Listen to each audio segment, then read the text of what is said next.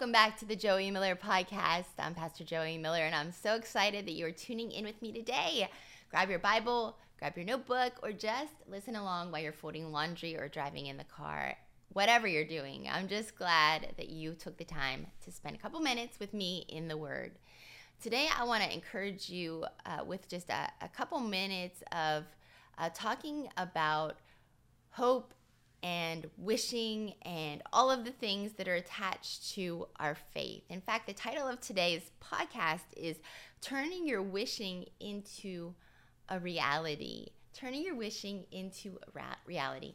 When I was a little girl, maybe you can relate to this, I would always pick up those little flowers that had turned into cotton balls almost, and I would blow them into the wind and they would just go about uh, and fly into the air. And we would actually make a wish. We would grab the flower, make a wish, and blow on it. And then as the seeds went off into the air, we believed that our wish would come true. And uh, I think back to those moments and all of the all of the great desires and wishes and hopes that we have uh, as children in those moments. But uh, you know, I want to talk to you about making those wishes and those things in our lives a reality. If you've ever had a discussion with somebody who's maybe not uh, full of faith or, or grown or matured in their faith, uh, you try to make a positive, you know, conversation with them like oh you know everything's to go well for you and they'll say i i hope it does but they're not they're not what they're really saying is i wish it would i'm not really sure I,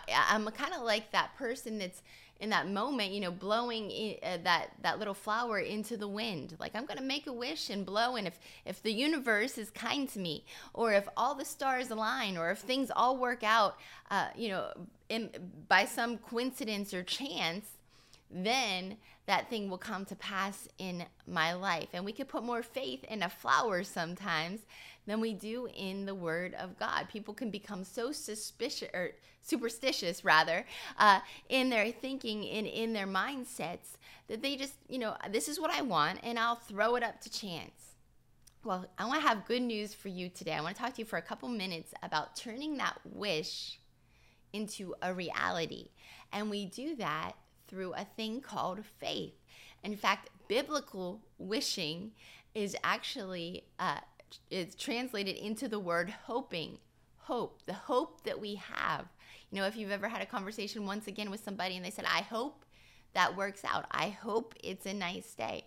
Well, what they're really saying is, "I have no substance or foundation, but but maybe it'll happen." Biblical hope isn't a maybe, it's a person. It is found in Jesus Christ, in the promises that we have in Him and in His Word.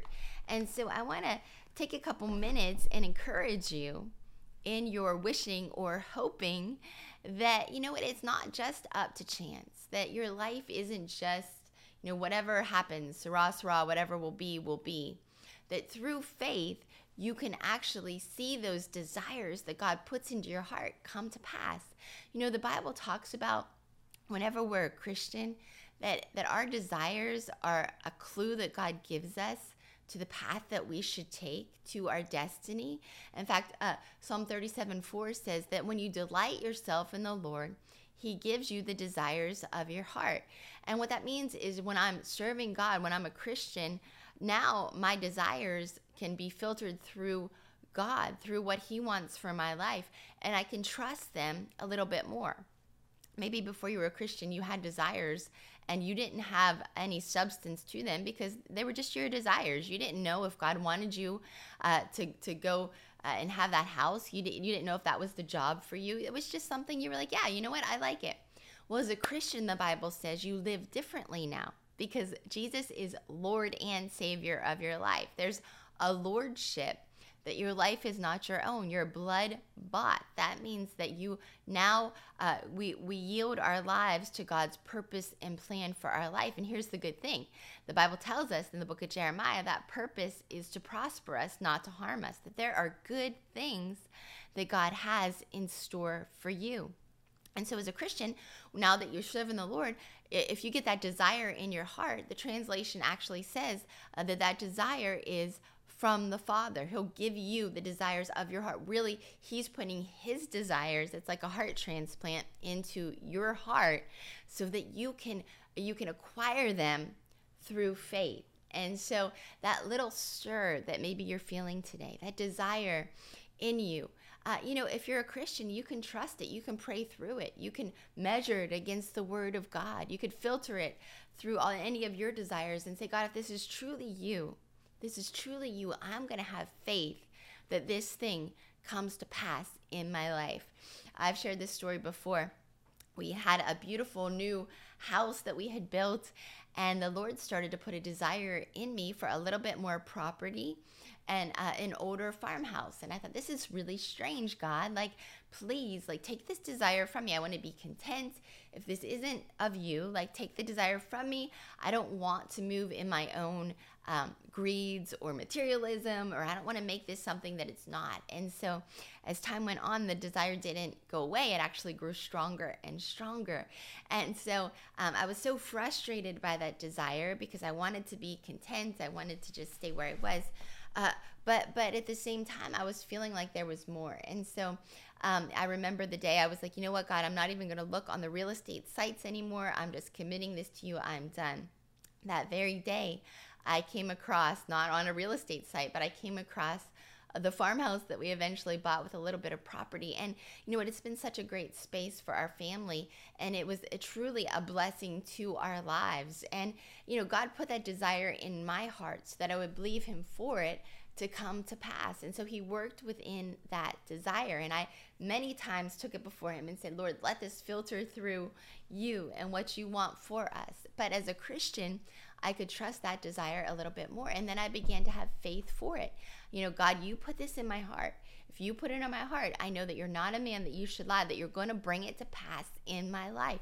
And so you have faith for that thing, not because because I just want a farmhouse, but because I have faith in Jesus that he put the the desire in my heart and if he wants it to happen, he'll bring it to pass. Hebrews 11 1 says, Faith is the substance of things hoped for, the evidence of things that we do not see. I love that. The substance of things hoped for is faith. Hope has substance, and his name is Jesus. And so when you understand that, you start to say, okay, well, the next step in seeing my wish or my hope become a reality is attaching my faith to it. Saying, okay, if I believe that this is what you want, God, then I am going to pray in a way that it is unwavering. You know, in one version of Hebrews 11 1 says that faith is the title deed for the things that you don't have yet. What is the title deed? It, it's ownership, it's guaranteed already that you own it. If you go to a car lot and you pay cash for a vehicle, you get the title deed of that vehicle. No one can take it away from you. Uh, even if you go there and they're like, you know what? Your car is not going to be ready for another month, but here is your title deed. It is yours. No one can come on that lot and take it off. It is yours. And that's what that's what faith is. And so when we we anchor our hope in faith in substance, then we become assured of it. That it's more than just blowing it into the wind and saying, if it will be, it will be. It's saying, no, that is mine, and I'm going after it in Jesus' name. That it's already guaranteed to me, and I'm going to pray now without wavering to see it come to pass. It has substance, it has a root system to it, it's grounded.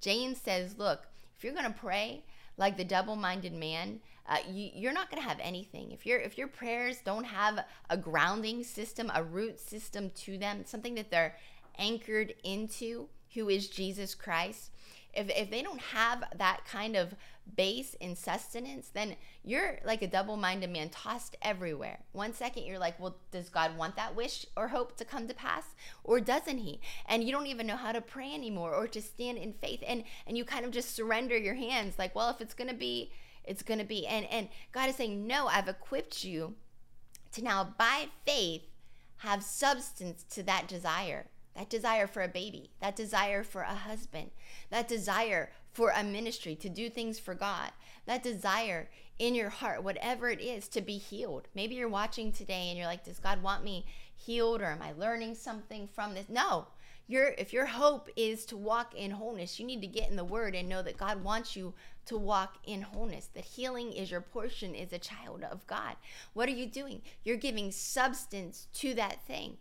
So here's a great here's a great point of action for you is to write down your desires and then go to the word of God. You might not find word for word like, you know, what what that is, but principally speaking, what does the word of God say? When you attach the word of God to your wish or to your hope, you're giving it substance and you're saying, I now have a firm foundation to stand on. I have an anchor. The Bible says in the book of Hebrews, chapter 6, that it's an anchor for your soul. Jesus Christ is.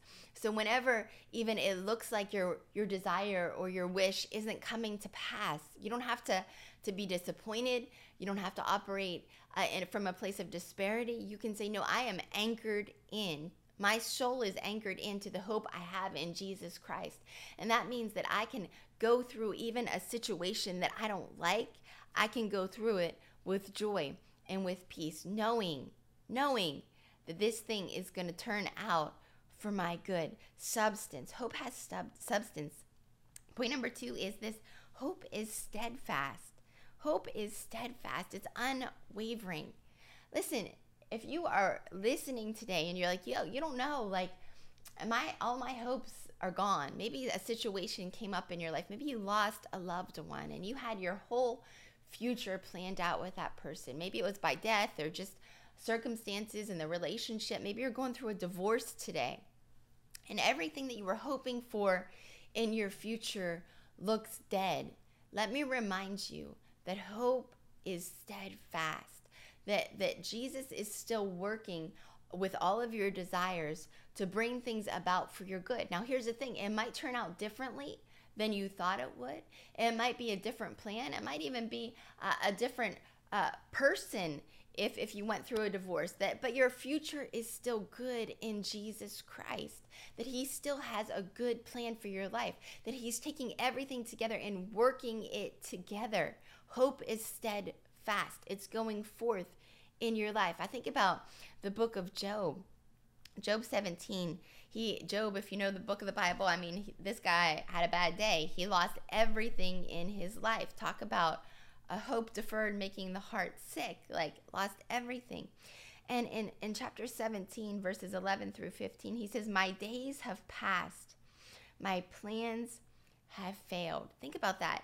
He says, Look, my days have passed. Anything good in my life has died. Anything good in my life is over. And he's at that place where it feels like, you know, anything that could be good or would be good, even the desires uh, that he he was the God was working in in his family and in his possessions, all gone. And he says everything is gone. But then it goes on to say in verse 12, in the midst of darkness, light has come. In the midst of a dark season where Job felt like all hope was gone, light broke forth. And he began to see restoration and God giving him and blessing him doubly for everything that he had lost. And I believe that's a word for somebody there. If you're listening today, for your hope to be renewed, that it might look like your wishes and your hopes and your plans and, and all of the things that made your heart soar. It might feel like you're in a season of darkness or that it's dead and nothing good can come out of it. In that moment, if you stay in faith, if you anchor into hope, not into that thing that you're believing for, but into Jesus Christ, then that light will come. It'll shine upon your heart again. It'll bring you fresh hope, fresh desire, a fresh joy, fresh peace in your life. And you will see God take everything that the enemy meant to steal, kill, and destroy and turn it around to abundant life in your situation. Steadfast, even in the face of disappointment.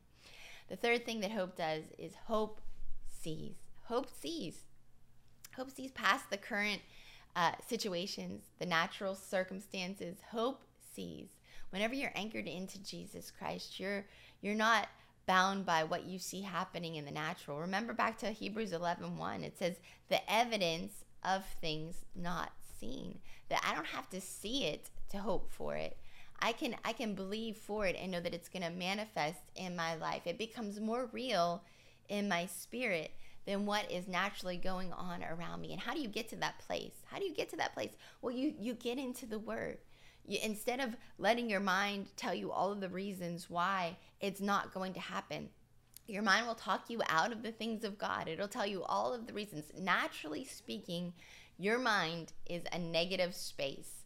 Uh, it'll debunk every dream, every hope, every ounce of faith in you. When God speaks to you, He doesn't speak to you first in your mind, He speaks to you in your spirit. And then you renew your mind with the Word of God. You renew your mind with what He says uh, and, and, what He has for you. And then you start using your your imagination and your dreaming for those good things. Faith sees today. What does faith look like? What does hope look like for you? Maybe you're in that dark place. Start to put on the eyes of hope. Say, God, show me glimpses. You know, show me glimpses. In the midst of that disappointment, if that disappointment turned around, what would it look like? What would it look like? And don't be afraid that God's going to disappoint you. He will never disappoint you. If He gave you a desire, it's to fulfill it, not to dangle it in front of you like some mean trick or some carrot that you're never going to uh, attain to. No, if He gave you the desire, He wants to fulfill it today, but you have to dare to see it again. You have to say, you know, what does life look like after a divorce? What does life look like in this new season that maybe you're coming out of a season of loss or grieving? What does life look like if I dare to put my fears aside and dream dream big with God? What does that look like? Faith sees, hope sees.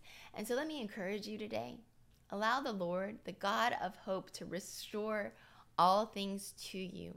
Maybe you're wishing and hoping in the wrong things. Turn your affections away from that dream, away from that person, away from that situation, even if it's good.